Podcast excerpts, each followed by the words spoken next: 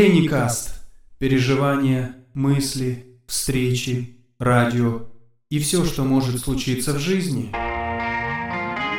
Chant Shri Mahamantra. Hare Krishna.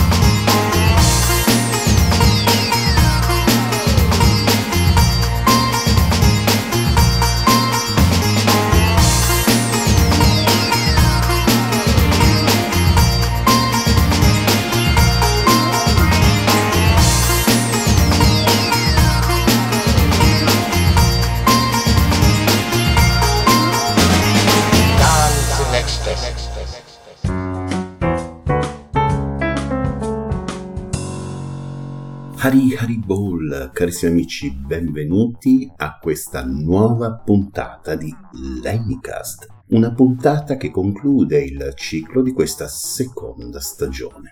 Ebbene sì, anche questa seconda stagione l'abbiamo portata a casa.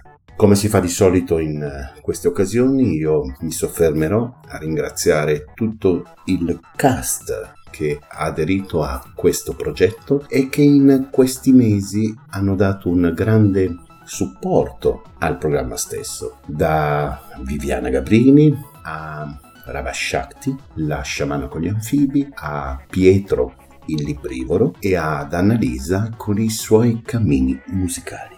Ovviamente un ringraziamento speciale va alla dottoressa Maria Pina Famiglietti, che vi ricordo per l'ennesima volta è psicologa e psicoterapeuta, per aver accettato l'invito di far parte del progetto LentyCast, e credetemi, avere una seria professionista che si mette a disposizione di chi ci sta ascoltando non è da tutti. Ovviamente, come sapete, siamo nei nuovi studi perché LennyCast e il sottoscritto hanno traslocato alcune settimane fa e quindi siamo ancora in uno studio provvisorio. Scusate l'eventuale rimbombo, ma dobbiamo sistemare ancora diverse cose, ma soprattutto permettetemi, per cortesia, di ringraziare la signora Rosseghini che ci ha permesso di poter pubblicare online questo episodio usufruendo della sua rete wifi. Bene, andando alla scoperta di questo ultimo episodio, io direi di partire immediatamente con il nostro radiodramma, ovvero la Bhagavad Gita, così com'è, andando ad ascoltare un nuovo capitolo. Poi, non vi anticipo nulla.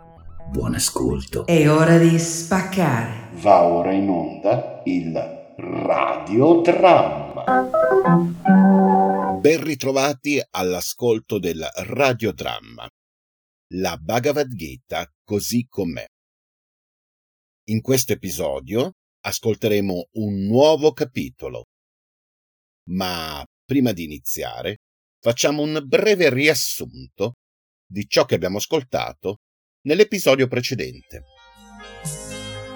Capitolo 9. La conoscenza più confidenziale. Krishna parla in questo capitolo della conoscenza, che egli stesso definisce più confidenziale, quella che libera dalla sofferenza i devoti che non provano sentimenti di invidia verso di lui. Tutta la creazione riposa in lui, è in origine il sostegno e il distruttore dell'universo intero, ma nella sua infinita potenza ne rimane esterno, distaccato, neutrale, sorgente stessa di tutto. Soltanto gli stolti non riconoscono la sua natura trascendentale e lo denigrano quando scende in forma umana. I saggi, invece, si dedicano completamente al suo servizio.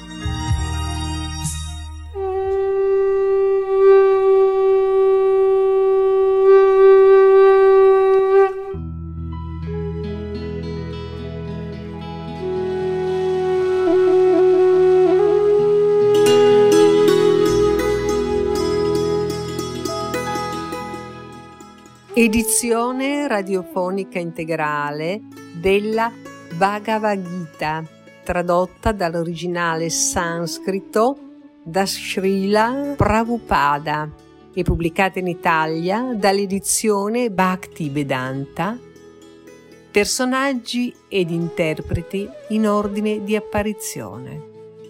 Dhritarashtra, Gianni Bertolotto, Sanjaya, Riccardo Mantoni, Duryodhan, Raffaele Farina, Arjuna, Fulvio Ricciardi, Krishna, Franco San Germano. Registrazione dei dialoghi, Alberto Cavallo. Regia, Lidia Costanzo. Rimasterizzazione ed editing digitale, Lenny Farmer. Una coproduzione edizioni Bhakti Vedanta, Radio Krishna Centrale, Lenny Land.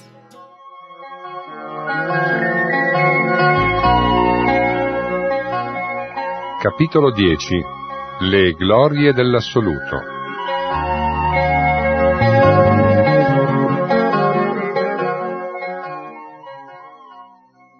Il Signore Supremo disse: O Arjuna dalle braccia potenti, amico mio carissimo, ascolta ancora la mia parola suprema, che è detta per il tuo bene e ti porterà grande gioia.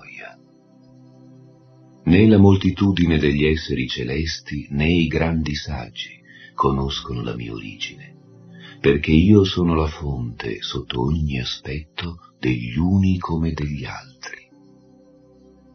L'uomo che mi conosce come il non nato, colui che senza inizio, il sovrano di tutti i mondi, non è illuso ed è libero da ogni peccato. L'intelligenza, la conoscenza, la libertà dal dubbio e dall'illusione, l'indulgenza, la veridicità, il controllo di sé e la calma, le gioie e i dolori, la nascita e la morte, la paura e il coraggio, la non violenza, l'equanimità, la soddisfazione, l'austerità, la generosità, la gloria e l'infamia. Tutte queste qualità hanno origine da me soltanto. I 7 grandi saggi, gli altri 4 che li precedettero e i Manu, i padri dell'umanità, sono nati dalla mia mente. Tutte le creature in questo mondo discendono da loro. Colui che conosce veramente questa mia gloria e potenza mi serve con devozione pura e completa, non c'è dubbio. Io sono la fonte di tutti i mondi, spirituali e materiali.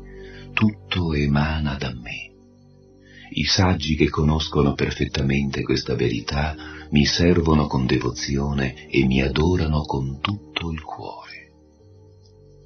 I pensieri dei miei puri devoti sono sempre in me. La loro vita è abbandonata a me, ed essi derivano grande soddisfazione e felicità, illuminandosi l'un l'altro e conversando su di me. A coloro che sempre mi servono e mi adorano con amore e devozione, do l'intelligenza con la quale potranno venire a me. Pieno di compassione per loro, io che vivo nel loro cuore, distruggo con la torcia luminosa della conoscenza le tenebre nate dall'ignoranza. Arjuna disse: Tu sei il Brahman supremo, la dimora ultima, il purificatore sovrano, la verità assoluta e l'eterna persona divina. Tu sei Dio, l'essere primordiale, originale e trascendentale. Tu sei il non nato e la bellezza che tutto pervade. Tutti i grandi saggi come Narada, Sita, Devala, Vyasa lo proclamano, e tu stesso ora me lo riveli. Oh Krishna, accetto come la verità più pura tutto ciò che mi hai detto. Né gli esseri celesti né gli esseri demoniaci conoscono la tua persona, o Signore. In realtà tu solo, con le tue proprie potenze, ti conosci, o fonte di tutto ciò che esiste, Signore di tutti gli esseri, Dio di tutti gli dei, persona suprema, maestro dell'universo. Descrivimi nei particolari, ti prego, i tuoi poteri divini con cui penetri tutti questi mondi e in essi dimori. Come devo meditare su di te? In quale forme contemplarti, o Signore Beato? Parlami ancora nei particolari delle tue potenze e delle tue glorie, o Janardana, poiché non sono mai sazio del nettare delle tue parole. Il Signore Beato disse: Ti descriverò dunque le mie glorie divine, o Arjuna, ma soltanto le più importanti, poiché infinito è il mio splendore. Sono l'anima suprema situata nel cuore di ogni creatura, o Gudakesha. Sono l'inizio, la metà e la fine di tutti gli esseri. Tra gli Aditya io sono Vishnu, e tra le sorgenti luminose il sole radiante. Tra i Marut sono Marici, e tra le stelle sono la luna. Tra i Veda sono il Sama, tra gli esseri celesti sono Indra, tra i sensi sono la mente, negli esseri sono la forza vitale, la coscienza.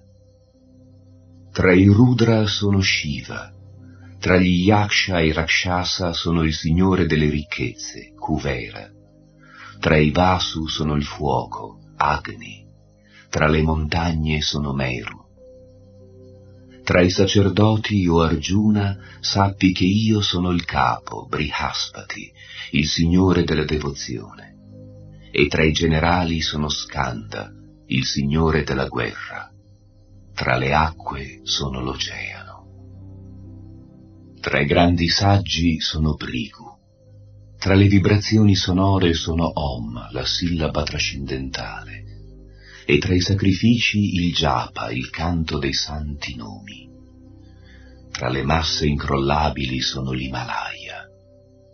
Tra gli alberi sono il fico sacro, e tra i saggi e gli esseri celesti Narada. Tra i Gandharva, cantori degli esseri celesti, sono Citrarata, e tra le anime realizzate il saggio Kapila. Tra i cavalli sappi che io sono Ucciscrava, che uscì dall'oceano e nacque dal nettare dell'immortalità. Tra i nobili elefanti sono Airavata, e tra gli uomini il monarca. Tra le armi sono il fulmine, e tra le mucche la Surabi, dal latte abbondante. Tra i procreatori sono Candarpa, il dio dell'amore, e tra i serpenti il re, Vasuki.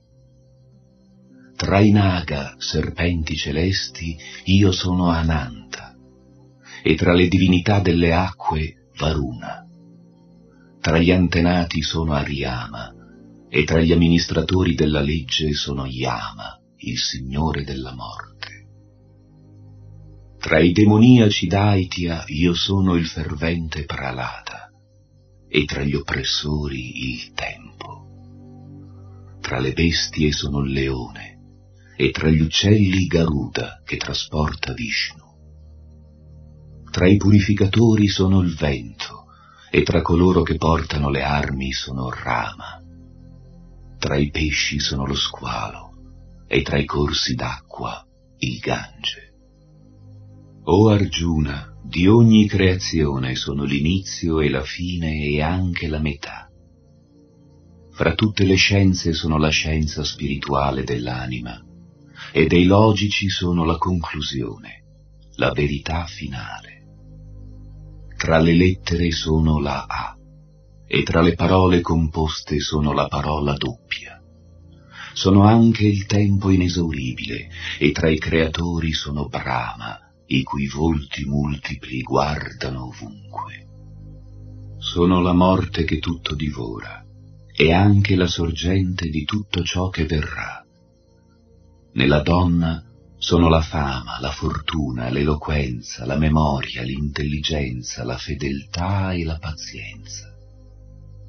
Tra gli inni sono il Brihatsama, che si canta per Indra, e tra i poemi la Gayatri, cantata ogni giorno dai Brahmana, Tra i mesi sono novembre e dicembre, e tra le stagioni la primavera fiorita. Tra le truffe sono il gioco d'azzardo, e sono il fulgore di tutto ciò che risplende. Sono la vittoria, l'avventura e la forza del forte. Tra i discendenti di Vrishni sono Vasudeva, e tra i Pandava Arjuna. Tra i saggi sono Vyasa, e tra i grandi pensatori Usciana. Tra le punizioni sono la verga, e tra coloro che cercano la vittoria sono la moralità. Delle cose segrete sono il silenzio, e del saggio la saggezza. Inoltre, o Arjuna, sono il seme che genera tutte le esistenze. Niente di ciò che è mobile o immobile esiste senza di me. O potente vincitore dei nemici, le mie manifestazioni divine non hanno limiti.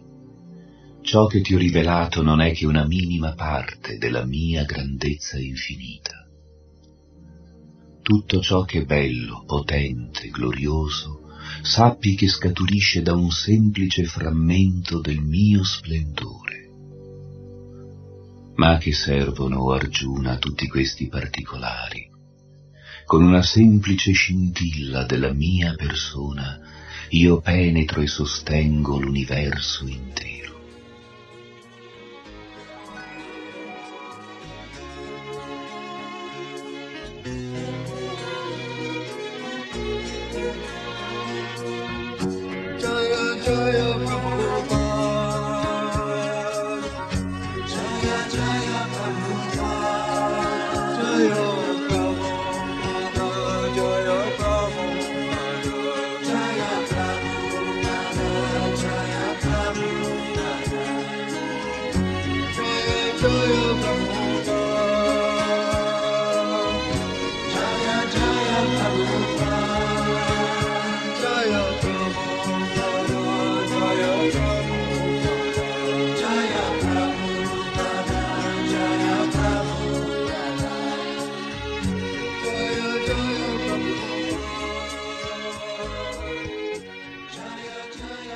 Ciao a tutte, ciao a tutti, bentornati e bentornate nell'angolo della sciamana con gli anfibi. Come sempre vi ringrazio per la presenza, per la costanza e per l'ascolto e la fiducia che ci avete accordato anche per questa stagione. E vi ricordo di mettere un like alla pagina di LennyCast. Viva LennyCast! Mi raccomando, come sempre, scrivete. E ora, sigla!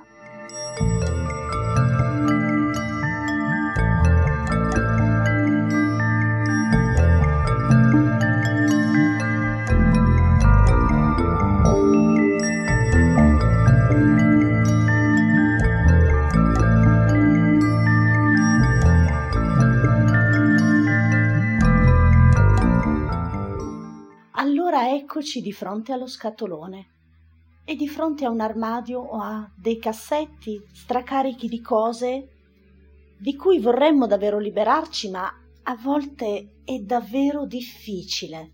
Perché è difficile lasciare andare cose inutili? Perché ci ricordano il passato, magari delle chiavi che non hanno più una serratura, non portiamo dietro con noi, magari ricordi legati a quella casa che non c'è più. Il ricordo resterà comunque, ma le chiavi senza serratura saranno un ingombro inutile che potrebbe tra l'altro essere utilizzato per sbaglio e quindi spaccarsi. Se si spacca una chiave dentro una serratura è davvero una piccola rognetta a cui far fronte. Quando lasciamo una casa salta fuori di tutto. Davvero dalle chiavi che non hanno più una serratura a materiale scolastico vecchio, libri ormai inutili che possono essere comunque utilizzati magari da una scuola per ritagliare delle immagini e credetemi servono veramente, cavi, grovigli immensi di fili, di cose, televisori, radio, computer che non abbiamo più. Beh, simbolicamente portar dietro con noi in una casa nuova, in una nuova vita, un groviglio di fili non è proprio il massimo della positività. In questo modo stiamo portando grovigli del passato che magari non è il momento di sciogliere, ma li portiamo con noi e quindi andiamo già ad appesantire un nuovo inizio. Vecchi auricolari, scatole vuote, contenitori magari con un coperchio difettoso, maglioni rovinati veramente da Mission Impossible, perché ci sono maglioni che possono essere recuperati, altri che vanno semplicemente buttati perché non possono essere neanche rivenduti. Cos'altro ancora possiamo trovare? Dagli zerbini consumati a manuali cartacei di istruzione, di elettrodomestici che non abbiamo più con noi, regali sgraditi. Tante cose possono essere rivendute ai mercatini dell'usato, piatti, piatti scheggiati, piatti nuovi, i famosi piatti sparigliati, scatole di scarpe, scatole vuote, contenitori inutilizzabili, quindi tutto quello che può essere un contenitore della nostra memoria può trovare una nuova vita, può essere riciclato nella carta. Tutti i doppioni delle cose che abbiamo in casa, dalle fotografie ai bracciali, orecchini sparigliati, anche quello, giornali vecchi, a meno che non abbiamo una collezione di una particolare edizione, cose che davvero non utilizziamo più, che possano essere anche dei quadri, piccoli utensili da cucina. E vogliamo parlare degli ombrelli rotti? Anche quelli sono un simbolo molto importante. L'ombrello è quello che ci ripara dalla pioggia. L'ombrello rotto non ha più la sua funzione, ma noi cosa facciamo? Usiamo un po' la politica del non si sa mai, potrebbe tornare comunque utile, a meno che non usiamo un ferro di quell'ombrello perché possa diventare un utensile da cucina, perché c'è una particolare pasta che si fa con il ferro dell'ombrello, ma ne basta un pezzo. Non c'è bisogno di tenere qualcosa di rotto che tra l'altro non assolve più il suo compito. Quindi lasciamoci andare e lasciamo andare davvero tutto ciò che oggettivamente è un ingombro assolutamente inutile. Lasciare andare il passato non è facile, soprattutto se questo passato riguarda un nostro familiare vicino. Magari in questo momento stiamo cambiando casa perché i nostri genitori o una persona anziana che viveva con noi non ci sono più, quindi siamo quasi costretti dalle circostanze. Bene, utilizziamo, approfittiamo di questa circostanza e cerchiamo di dare proprio una ripulita all'aria, all'energia che ci portiamo dietro e che ci portiamo dentro. Ricominciare in una nuova casa è una delle cose più belle che possano capitare nella vita, qualunque sia la motivazione. Meno cose portiamo con noi, più riusciamo a ridurre all'essenziale tutto quello che ci serve realmente.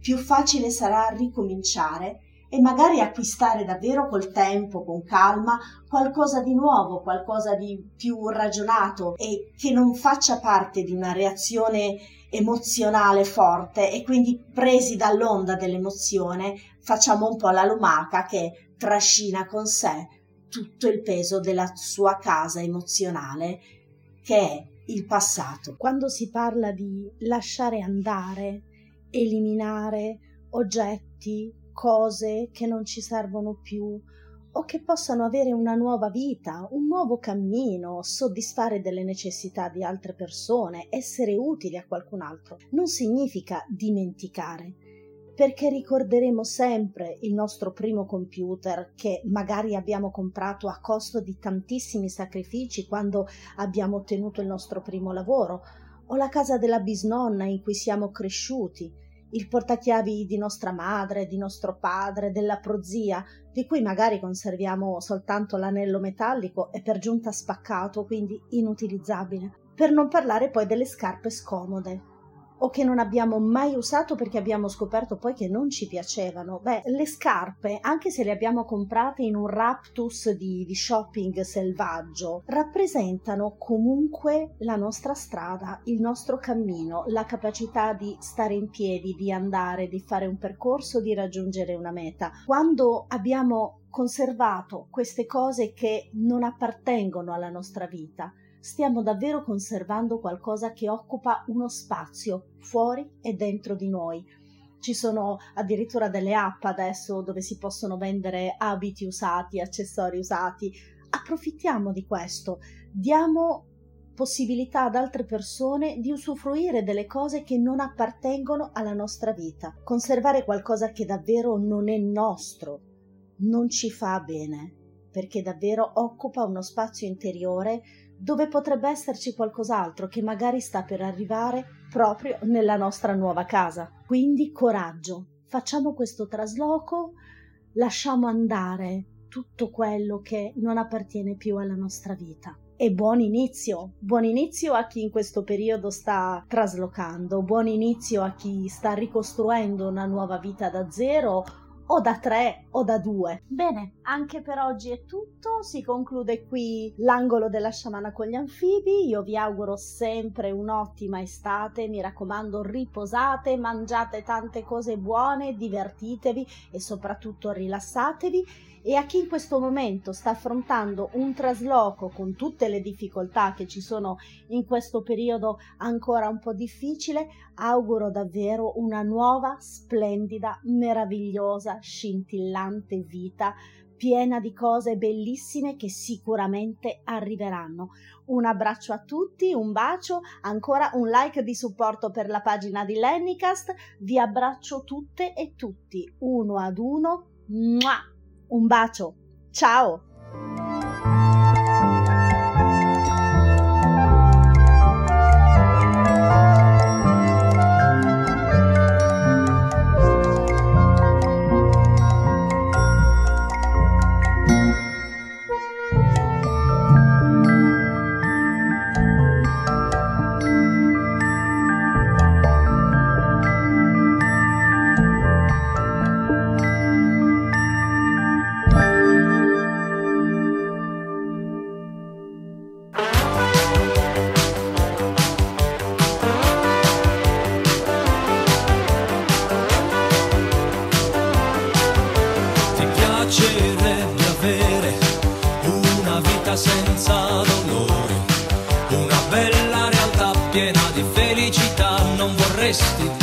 Dimenticare i problemi della mente, le miserie, le incertezze, le amarezze. Ti piacerebbe, hey! Ti piacerebbe, ti piacerebbe avere una perfetta conoscenza di chi sei e capire la vita, dare un calcio all'ignoranza.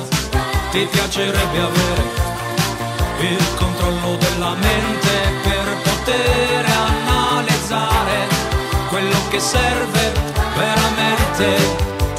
Ti piacerebbe.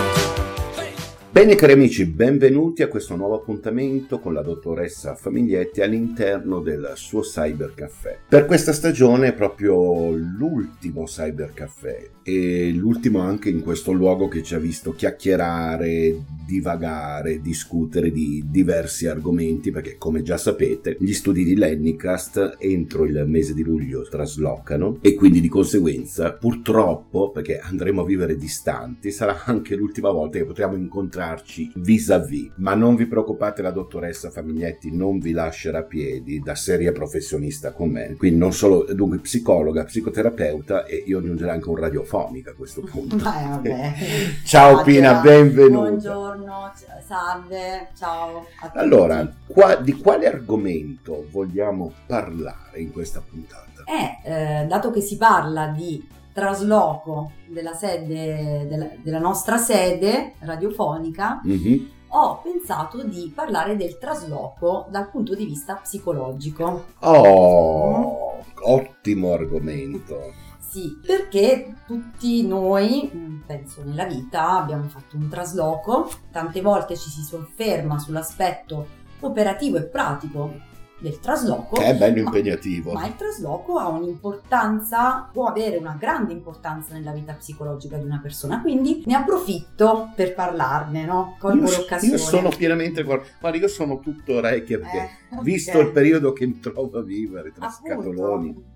Allora, infatti vi dico che nella letteratura scientifica il trasloco è definito come uno degli eventi di vita causa di stress psicologico e potenzialmente traumatico per la persona, perché si parla proprio di disorientamento esistenziale e indebolimento psicofisico della persona. Allora, bisogna fare innanzitutto la distinzione tra trauma ed evento stressante. Questo è molto importante. Sì, perché tante volte si usano in modo, si pensa che abbiano lo stesso significato, ma in psicologia no, non è così. Caspita. Allora, parto da Freud, che è sempre il padre, no? Fondatore della psicanalisi, quindi la si allunga, no? Ancora tuttora su tante cose. Ubi Maio.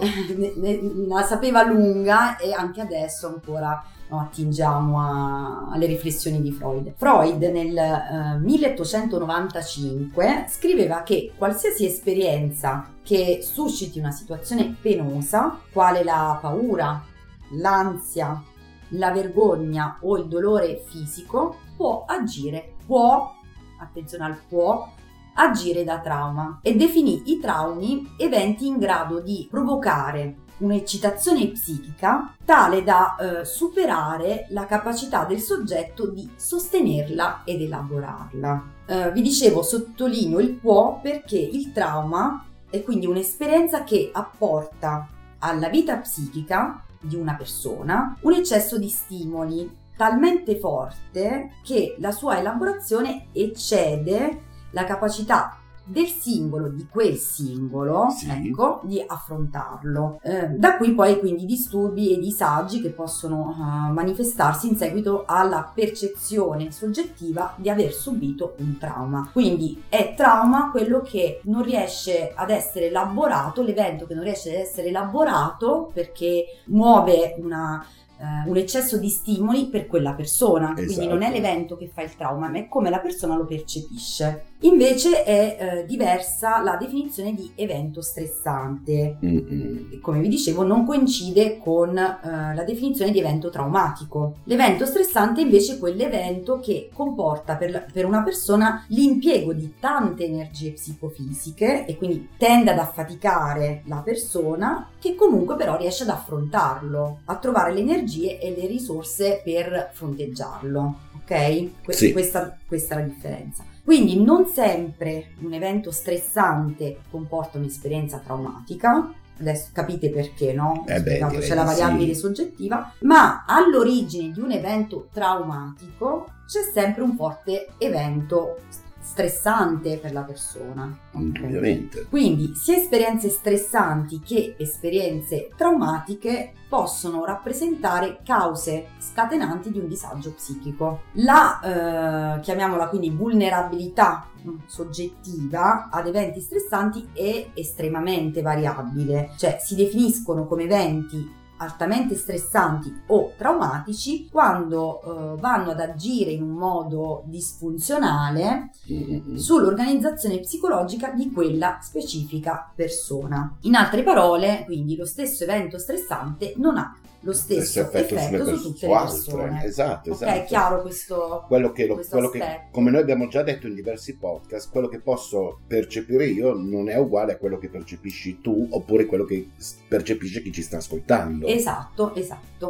Ritornando, ho fatto questa premessa sul traumatico e sullo stressante, sullo stressogeno, proprio perché si lega alla riflessione che oggi vi porto sul trasloco. Quindi, ritornando al trasloco, che cos'è il trasloco dal punto di vista psicologico o cosa può essere? È un evento strettamente legato col significato che ha la casa per quella persona.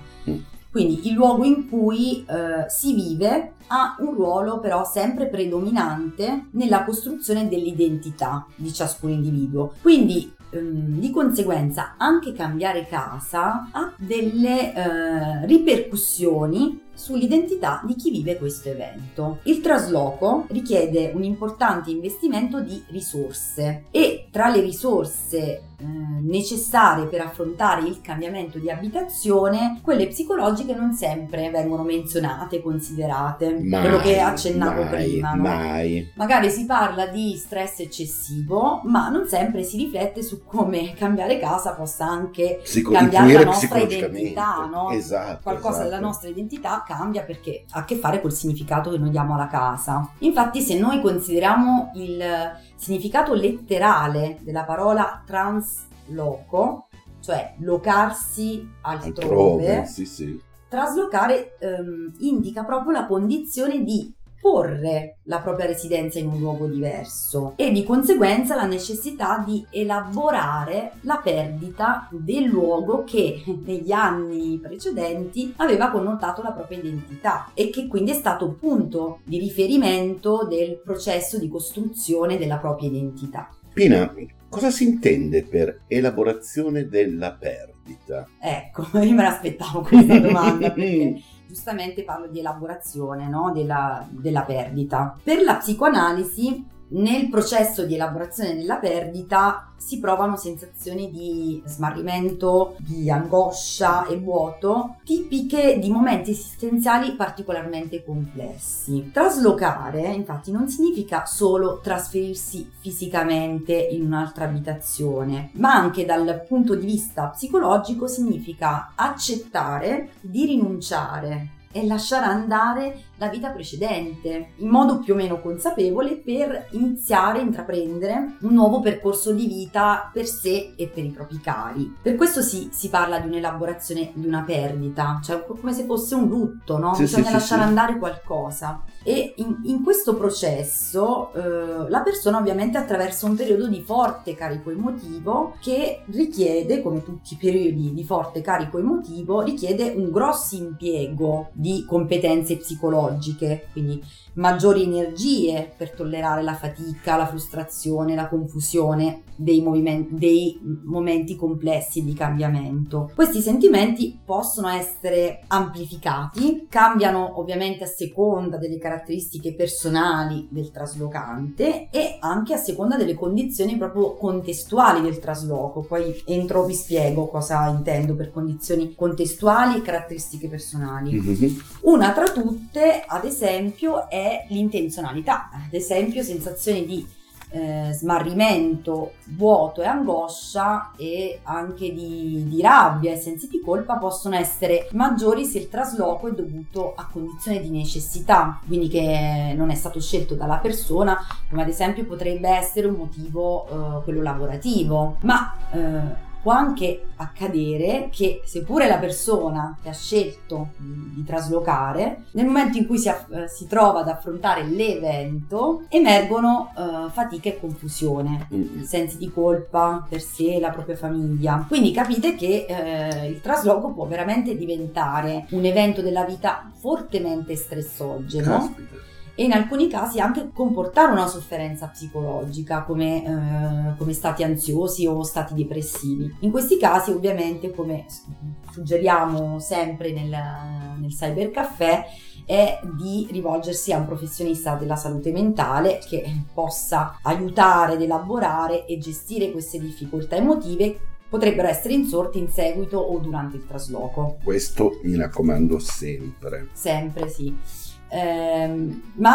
Ovviamente dite, ma ci parli solo degli aspetti faticosi del trasloco? Assolutamente no. Infatti veniamo anche all'aspetto evolutivo del trasloco, perché esso rappresenta anche un'occasione di cambiamento in senso positivo. Esatto. E infatti dopo un primo momento fisiologico legittimo proprio legato al cambiamento di confusione, smarrimento, disorientamento, il trasloco può diventare un'occasione per ritrovarsi e quindi anche prendere consapevolezza delle proprie risorse nella nuova posizione di vita. Quindi può essere un compito di sviluppo, ovvero un momento del ciclo della vita che impegna nella ricostruzione dell'identità, nella ricostruzione identitaria, e che può comportare anche un cambiamento evolutivo, un rinnovamento per la persona. Cosa aiuta a vivere il trasloco come un momento di crescita? Anche qui tenete sempre a mente la variabile individuale, però cerco di fare un discorso generale, certo, e risponderei così a questa domanda, che ogni condizione, anche quella più difficile e quindi apparentemente non risolvibile, può essere favorita sempre dal manifestarsi di condizioni che aiutano la persona, quella persona, ad affrontarla. In ambito psicologico questi fattori si chiamano fattori protettivi, no? Perché proteggono dall'esperienza, cioè, il termine ha un significato, non a caso si usa protettivo. Quindi vi elencherò dei fattori protettivi, dei possibili fattori protettivi, perché anche la fatica e la sofferenza conseguenti al trasloco possono essere appunto attenuati da alcuni fattori protettivi. Quindi, come vi accennavo prima, quando faccio un discorso generale, certo, ecco, certo, poi, certo.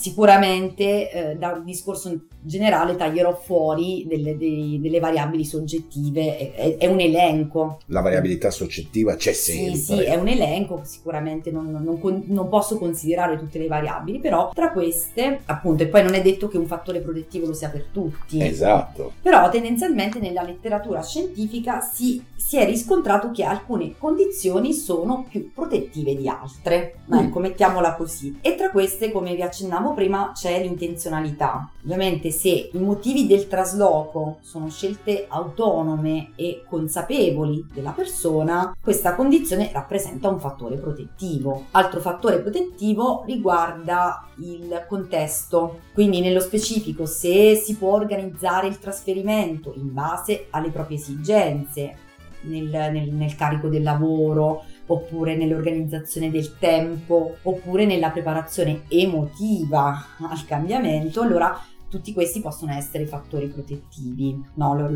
La possibilità di organizzare l'evento. E a proposito di elaborazione emotiva, ha una forte influenza il vissuto soggettivo rispetto al cambiamento e alla sua gestione, cioè proprio in generale come una persona vive il cambiamento. Ricordate che ho fatto il discorso sulla possibilità che il trasloco possa essere appunto un cambiamento positivo, un rinnovamento, esatto, dipende anche poi come una persona vive il cambiamento. Quindi se la persona di fronte al cambiamento tendenzialmente si focalizza, no, si concentra di più sugli aspetti positivi delle novità e dei rinnovamenti, ovviamente questo è un aspetto protettivo. Se si focalizza maggiormente sugli aspetti negativi, c'è un maggior dispendio di energie, no, nel cambiamento. Sì, sì. E pensando al trasloco potrebbe, ad esempio, sempre su questa linea dell'elaborazione emotiva, potrebbe essere importante anche riuscire ad immaginarsi, soprattutto in modo positivo, nella nuova casa, proprio a visualizzarsi la nuova vita. Altro fattore protettivo è la presenza degli altri, sia da un punto di vista emotivo che pratico. Direi di sì. Infine, diciamo, in questo elenco di massima che faccio, un altro fattore importante è l'aspetto economico e quanto questo aspetto economico influenza la possibilità di rivolgersi ad un aiuto professionale come a una ditta di trasloco. Immaginatevi di non poter fare un trasloco, avete da spostare tutta la casa, tutti i mobili senza un aiuto, e questo può sicuramente comportare una maggiore fatica. E questi, diciamo, sono i fattori protettivi, ma ci sono anche dei fattori di rischio che, come capite, come potete immaginare dalla definizione, sono quei fattori di rischio che possono rendere l'esperienza maggiormente faticosa. Se non addirittura traumatica. Sì. Quindi, come per i fattori protettivi, anche per quelli di rischio ci sono sia delle variabili più legate all'aspetto soggettivo psicologico della persona, sia quelle legate al contesto. Quindi entriamo nel dettaglio, e ovviamente l'intenzione, come dicevo prima sui fattori protettivi, se esterna, quindi non dipende dalla volontà del traslocante, come ad esempio motivazioni legate a problemi socio-economici, oppure problemi familiari, necessità di lavoro, queste condizioni possono far vivere il trasloco come un vincolo non con una scelta, quindi il vincolo è sempre molto più impegnativo dal punto di vista emotivo. Certamente. Di una persona. Altro fattore di rischio è nella difficoltà di gestire il tempo e l'organizzazione proprio del trasloco. Ad esempio, faccio degli esempi, se il trasloco deve realizzarsi in tempi brevissimi o se proprio la persona ha poco tempo per realizzare le operazioni di trasloco. E qui altro che stress. Appunto. Altro fattore di rischio può essere anche la lunga distanza. Perché? Perché traslocare in posti completamente nuovi, a grandi distanze geografiche, può far percepire il trasferimento come un taglio netto con il passato, quindi un dover poi ricominciare tutto da capo. Sì, tagliare vero. In modo netto.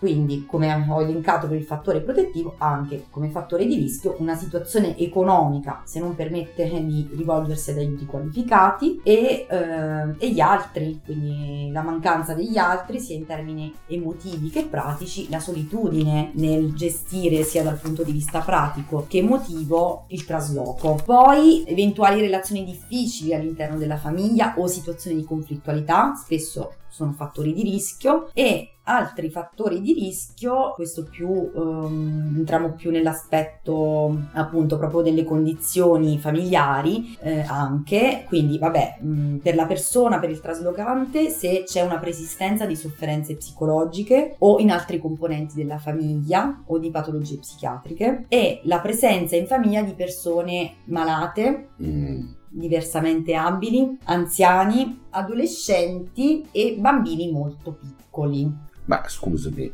perché la presenza di queste categorie di persone in famiglia può essere un fattore a rischio? Va bene, cerco di dare una risposta. Poi ovviamente noi come sempre invitiamo gli ascoltatori a porre domande, se qualcosa non è chiaro, se avete delle curiosità scriveteci, chiedeteci. Bisogna, quindi lo so che sono magari ripetitiva in questo aspetto, ma ci tengo molto, bisogna sempre considerare le diverse variabili soggettive e contestuali, ok? Sì. Nel modo in cui si affronta un cambiamento. Questa è una premessa di base, e in linea generale, in base alla fase evolutiva. Quindi fase evolutiva intendo proprio il momento della vita in cui una persona si trova, quindi se è bambino piccolo, se è adolescente, se è adulto, se è anziano, in cui si vive un trasloco ci possono essere diverse reazioni. Ad esempio per i bambini il temperamento e l'età influenzano moltissimo i vissuti che questi ultimi possono provare nel trasloco. Per i bambini molto piccoli cambiare casa rappresenta proprio una perdita di punti di riferimento, come i propri giochi, la propria cameretta, i propri oggetti. Sì, sì. Quindi per i bambini piccoli questi oggetti e questi luoghi rappresentano proprio delle vere e proprie sicurezze identitarie, ancora più che nell'adulto. Sì, sì. Oh, caspita. Sono il proprio mondo. Sì.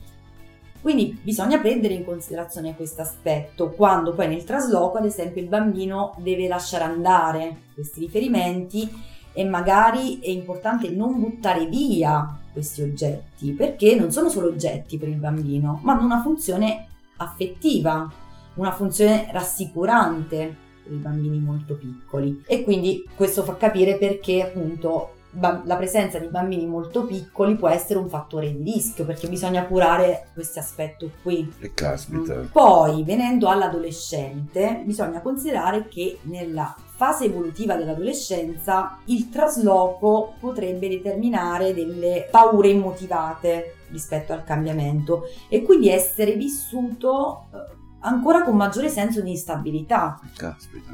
Perché? Nella fase adolescenziale, tutti noi siamo stati adolescenti, c'è già conflittualità e ambivalenza proprio legata a questa fase della vita, e l'adolescente già spesso vive proprio un momento di precarietà emotiva. Quindi la confusione e il senso di smarrimento legati al trasloco potrebbero essere percepiti in modo ancora più amplificato già da questa, partendo dal presupposto che già c'è magari un'instabilità emotiva di fondo legata proprio alla fase evolutiva, ma anche all'età. Sì, legata proprio alla fase adolescenziale. Sì, sì. Quindi, considerando appunto, come dicevamo, che l'adolescente già alle prese con questo faticoso compito evolutivo di ricostruirsi in termini identitari, nel definirsi, definire i confini tra sé e gli altri, tra sé e la famiglia, cioè immaginati già in questo faticoso lavoro, la tempesta ormonale. Sì. Il trasloco ovviamente può arrivare a essere percepito come un ulteriore e faticoso lavoro psicologico di ricostruzione identitaria, quindi di raggiungimento di equilibrio e armonia con se stessi. Per questo bisogna attenzionare molto il trasloco in questa fase della vita. Poi le altre categorie delle quali abbiamo parlato sono le persone anziane. Per le persone anziane o malate o per le persone con disabilità i vissuti possono essere molto simili. Infatti, vabbè, è conosciuta un po' la difficoltà della persona anziana a cambiare casa, e lasciare casa in questa fase della vita può far proprio provare la sensazione nostalgica che il tempo passato non tornerà più. Sì. Una perdita improvvisa dei riferimenti di vita, con a volte la sensazione dolorosa di non avere più sufficiente tempo per ritrovarli, perché c'è comunque questo vissuto. E per la persona anziana lasciare la casa può significare proprio appunto lasciare la casa dove ha trascorso tanti anni della vita. Sì, praticamente sradicare un albero che è vissuto in una foresta e, per tantissimi anni, e trapiantarlo in una pineta. Sì, e di conseguenza quindi l'anziano può percepire il trasloco come, può coincidere con l'abbandonare, no? Con la percezione di abbandonare le proprie cose, la propria vita passata. Esatto, di perdita, vera perdita. È un lutto, come l'hai definito tu all'inizio, una sorta di lutto, come se fosse un lutto. Sì, bisogna lasciare andare via qualcosa. Sì, sì. E possono manifestarsi dei sentimenti di colpa, di solitudine, di abbandono, no? Relativi a questo cambiamento. E anche le persone malate o portatrici di una qualsiasi disabilità, sia fisica che psichica, possono vivere il trasloco con sentimenti importanti di perdita, perché spesso la disabilità costringe la persona ad organizzare la propria vita in modo molto preciso, in modo molto abitudinario. Quindi in una situazione di cambiamento questa organizzazione può essere messa a dura prova. Il trasloco quindi in questo caso interferisce in modo drastico, repentino con questa organizzazione e comporta grosso dispendio di risorse psicofisiche. Ma questo non solo per la persona malata o diversamente abile, ma anche per chi se ne occupa e la sostiene, no? Perché c'è bisogno proprio di una riorganizzazione dei tempi. Sì, perché dietro a queste persone disabili c'è una vera e propria organizzazione familiare e non, che gli ruota attorno. Quindi tu immaginati un cambiamento del genere in una routine. Sì, sì. Cioè vai a scardinare delle cose che comunque sai davano sicurezza, sai che alla tal ora si faceva questo, alla all'altra ora si faceva quest'altro. Alla faccia dello sconvolgimento, secondo me comunque è un trauma più forte per una persona che comunque è a suo malgrado disabile che non gli altri, senza dover sminuire il trauma di nessuno da un personale punto di vista. Vabbè, non è per niente. Non è mai nostra intenzione di sminuire nessuno, anzi, infatti. Più volte ripetiamo sempre che è la percezione soggettiva che rende l'evento traumatico o altamente stressante. Come tu hai detto all'inizio. Quindi io ho fatto un discorso generale dicendo che appunto queste categorie, per le motivazioni ovviamente, sono stata necessariamente sintetica, perché avrei dovuto, potrei parlarne per ore, no? C'è una categoria del motivo per cui magari un trasloco può essere percepito in modo più faticoso.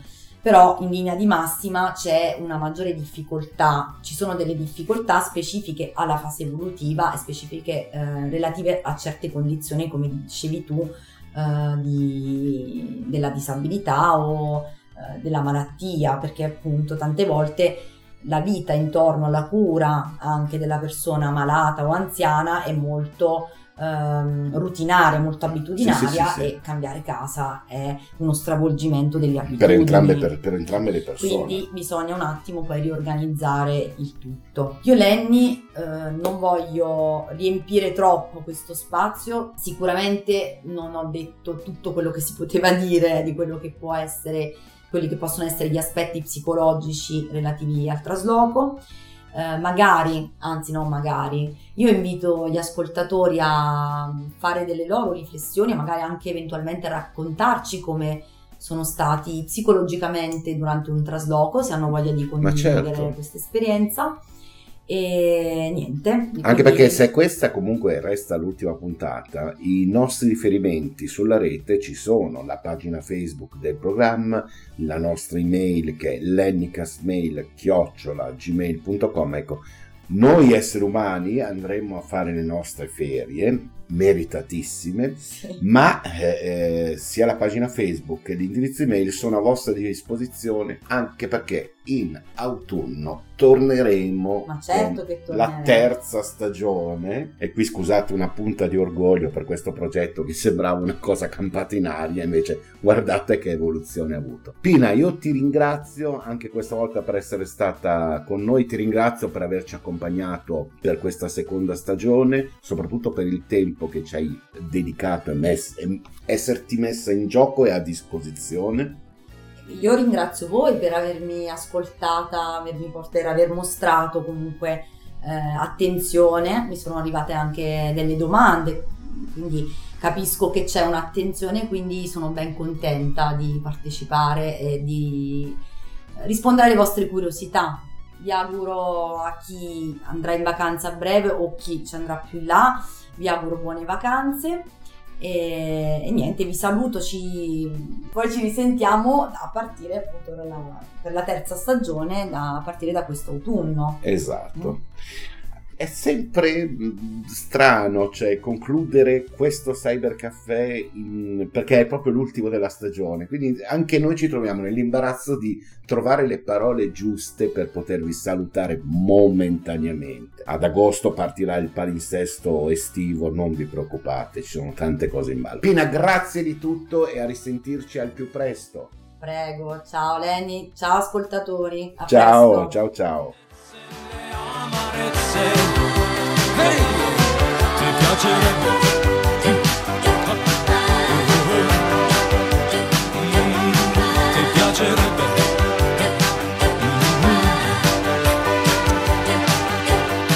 ti piacerebbe.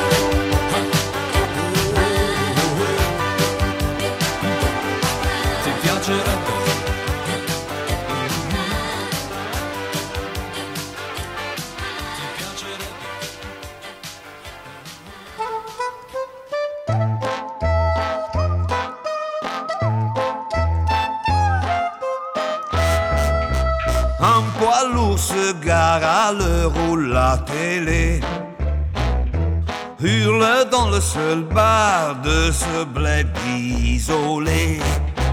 L'ambiance est étrange, hors du temps, hors de tout. Le chauffeur est aux anges, il s'en va voir Mario. Tous les routiers connaissent ses formes généreuses, le galbe de ses fesses, ses lèvres pulpeuses. Croyez pas que ça lui plaise de faire le tapin.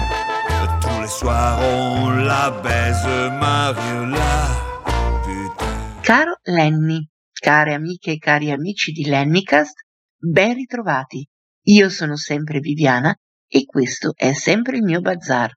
L'argomento della puntata sono i traslochi e che cosa c'è di più traumatizzante, faticoso e stressante di un trasloco? Ben poche cose.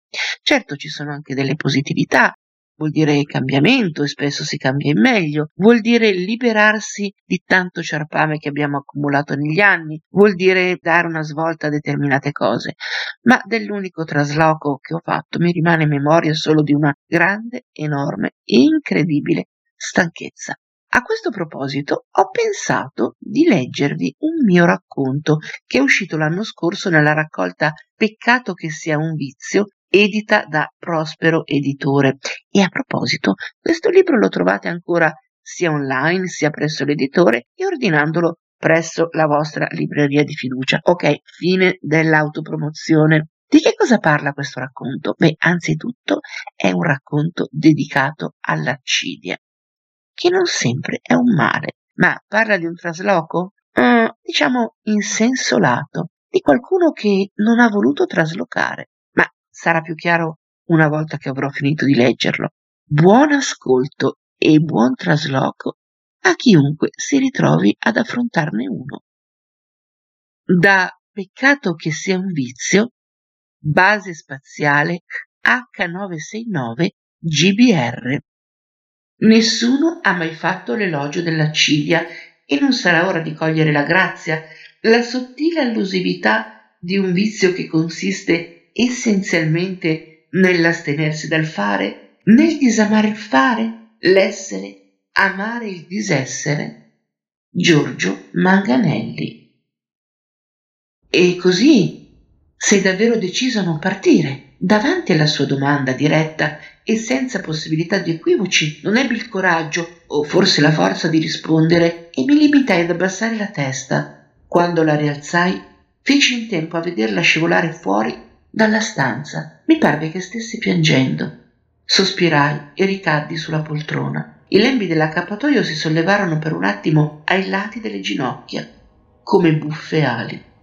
Ancora 8 ore e la base spaziale H969 GBR sarebbe stata colpita da un asteroide e resa pulviscolo. Per questo motivo la base, operativa dal 2098 e abitata da 749.024 terrestri, era stata evacuata e tutti i suoi residenti trasferiti nella sicura base K685 BNL.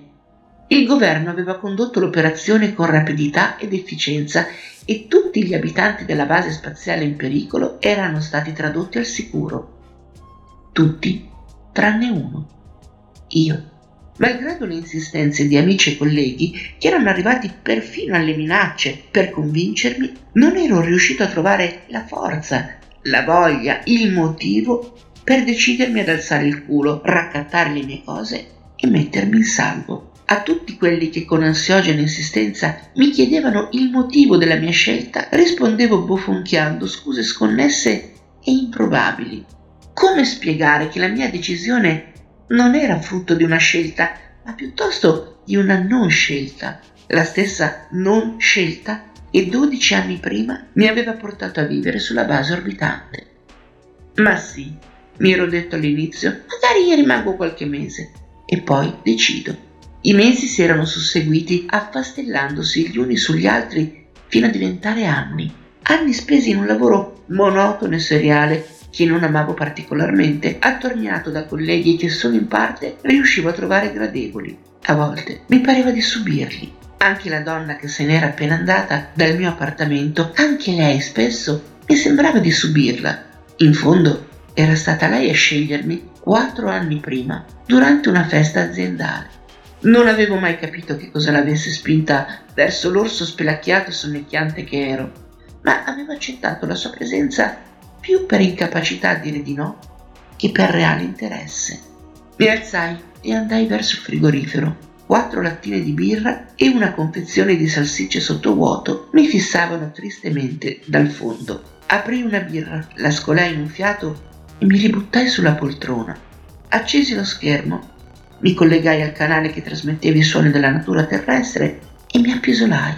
Quando mi svegliai avevo la bocca impastata e un disgustoso rivoletto di saliva che mi impiastricciava la barba. Cristo, pensai, sta per arrivare la fine del mondo e io mi faccio trovare addormentato. Controllai l'ora, mancavano solo 15 minuti all'impatto. Gli impianti energetici della base erano stati spenti ed ero al buio. Tornai al frigorifero, presi birra e salsicce e iniziai il mio ultimo pasto. Ero stranamente tranquillo.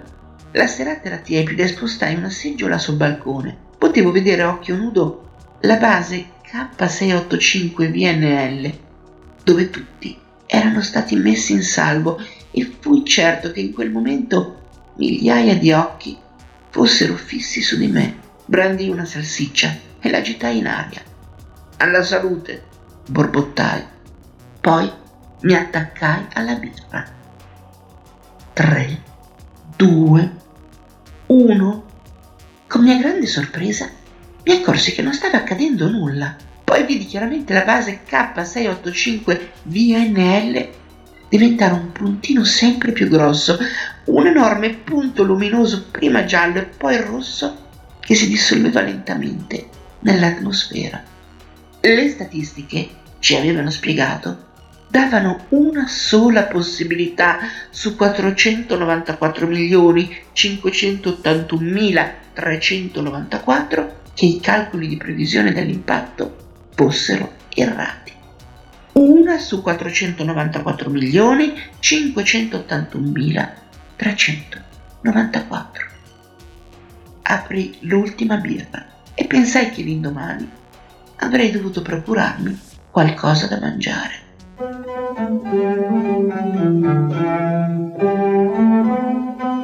Backstage, une star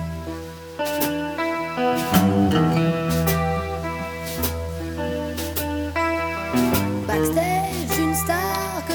depuis 25 ans. Je n'en reviens pas, mater un monstre sacré. Comment je me suis faufilé là, avec de faux laissés-passer. Présentez vos papiers, disait le rôde à l'entrée. Sur le tard, le démon de midi a réveillé mes talents de groupie. Backstage, une star che j'aime depuis 25 ans.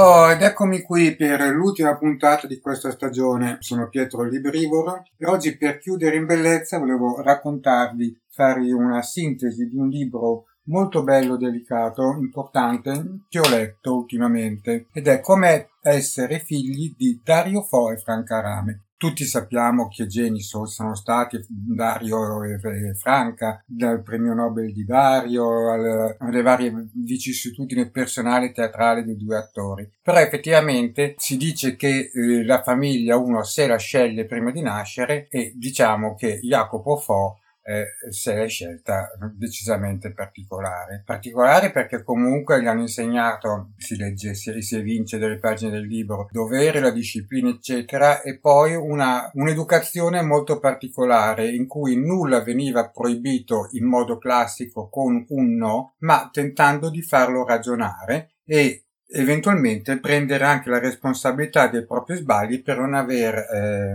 ascoltato la propria negazione. Ci sono dei versi molto belli nel libro, delle pagine molto belle in cui si raccontano come si sono conosciuti Dario e Franca, ma questa non mi dilungo adesso, un po' per non togliere sorpresa al libro e un po' perché è una cosa che si sa, ma avere ad esempio Dario Fo come padre e sapendo com'era da piccolo viene molto da sorridere, perché uno dice Dario Fo è un personaggio così creativo, col tempo è un attore normale, e invece no. A me ad esempio ha colpito un episodio che Jacopo Fo racconta, in cui Dario aveva 5 anni e con il fratello Fulvio di 3 si improvvisarono paracadutisti. In che modo? Buttandosi giù dal balcone del secondo piano della loro abitazione aggrappati a un ombrello. Ovviamente i risultati furono tremendi, fortunatamente non gravi, ma comunque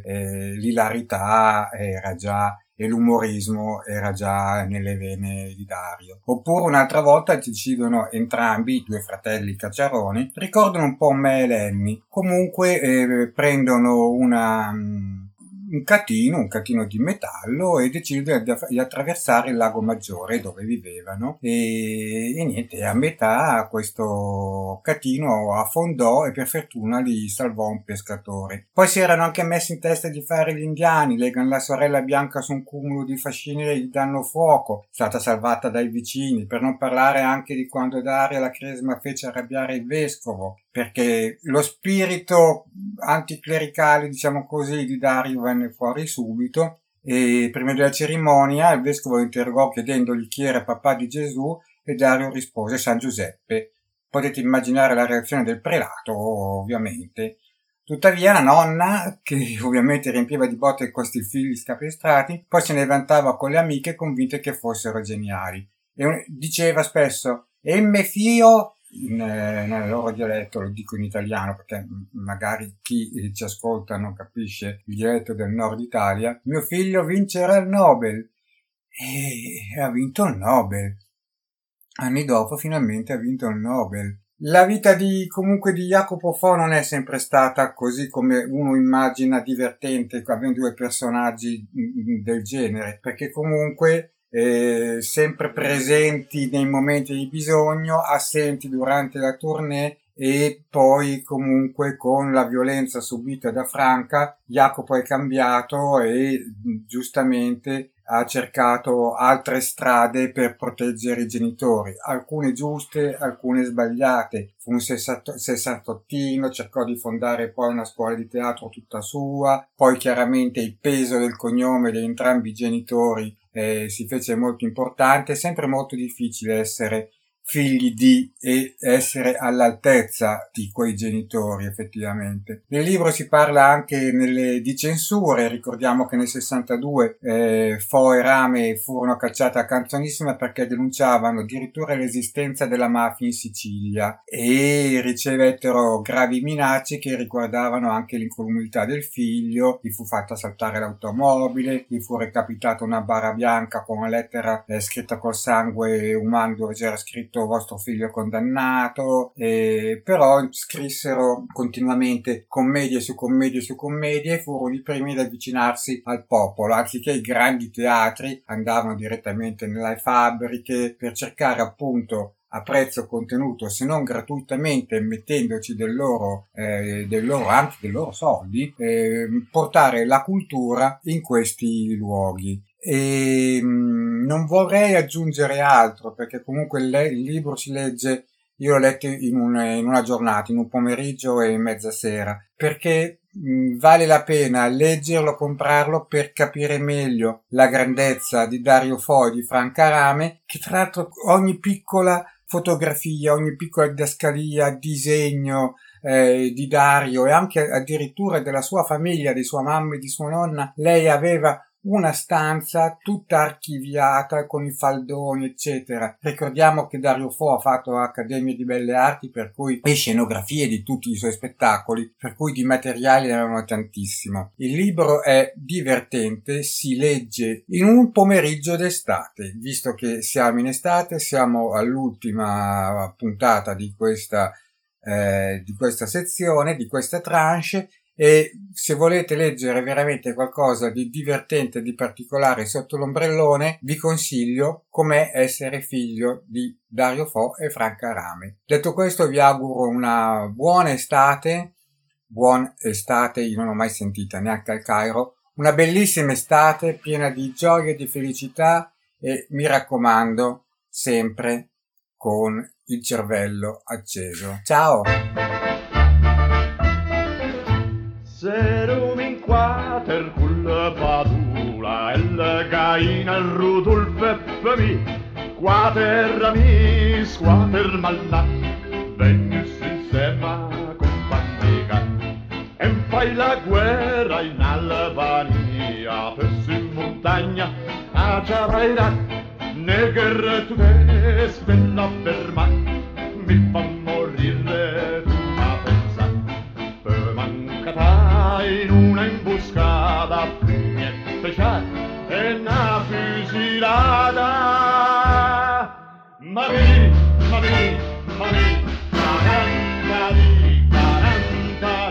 a santitura c'ha fai po' dormite can, piende malan.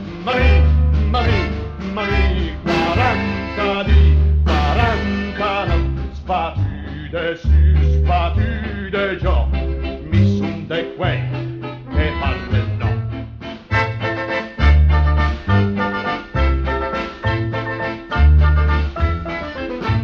El commissari ieri mattina, el m'ha mandato giamali per lì, noi siamo qui, non sente alcun, e me diceva tutto il Perù. El me diceva ai tuoi compari non li pigliasse senza di te, ma se parlasse io firmo qua il tuo congedo.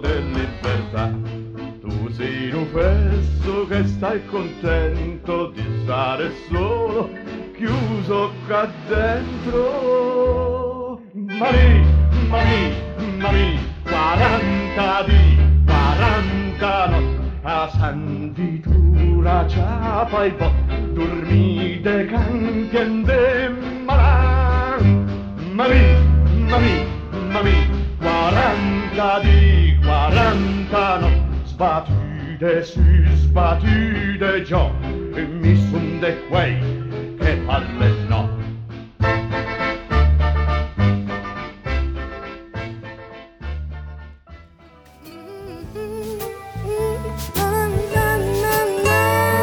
Présentez vos papiers, disait le rôde à l'entrée, sur le tard, le démon de midi à la veillée, mes talents de groupie backstage, une star que j'aime depuis 25 ans.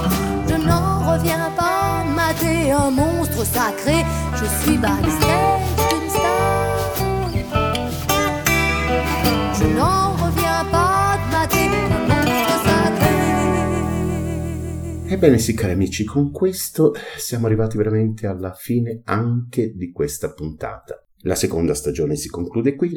Ad agosto ci sarà il palinsesto estivo con delle puntate molto particolari che vi invito di ascoltare. Io non ho parole per chiudere questo programma, ma non perché mi mancano, perché ho sempre il timore reverenziale di dire qualcosa di sbagliato, quindi mi affido a una voce autorevole e sarà lui a chiudere questo programma. Io ringrazio tutti voi per averci seguito in questi mesi in un numero sempre più grande. Grazie per il vostro supporto, grazie per i messaggi, per le domande che ci avete posto, eccetera eccetera. Di nuovo grazie a tutte le collaboratrici e collaboratori online e offline, e a risentirci con le puntate speciali per l'estate 2021. Io come sempre vi offro i miei più rispettosi omaggi.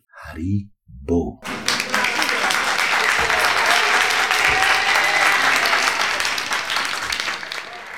Qui finisce il nostro spettacolo e con profonda nostalgia che noi vi lasciamo dopo i mesi trascorsi insieme all'insegna della cordialità, anzi permettetemi di dire all'insegna dell'amicizia. Chi mai ci ridarà la gioia dei vostri applausi? Chi più ci trasmetterà il calore della vostra simpatia?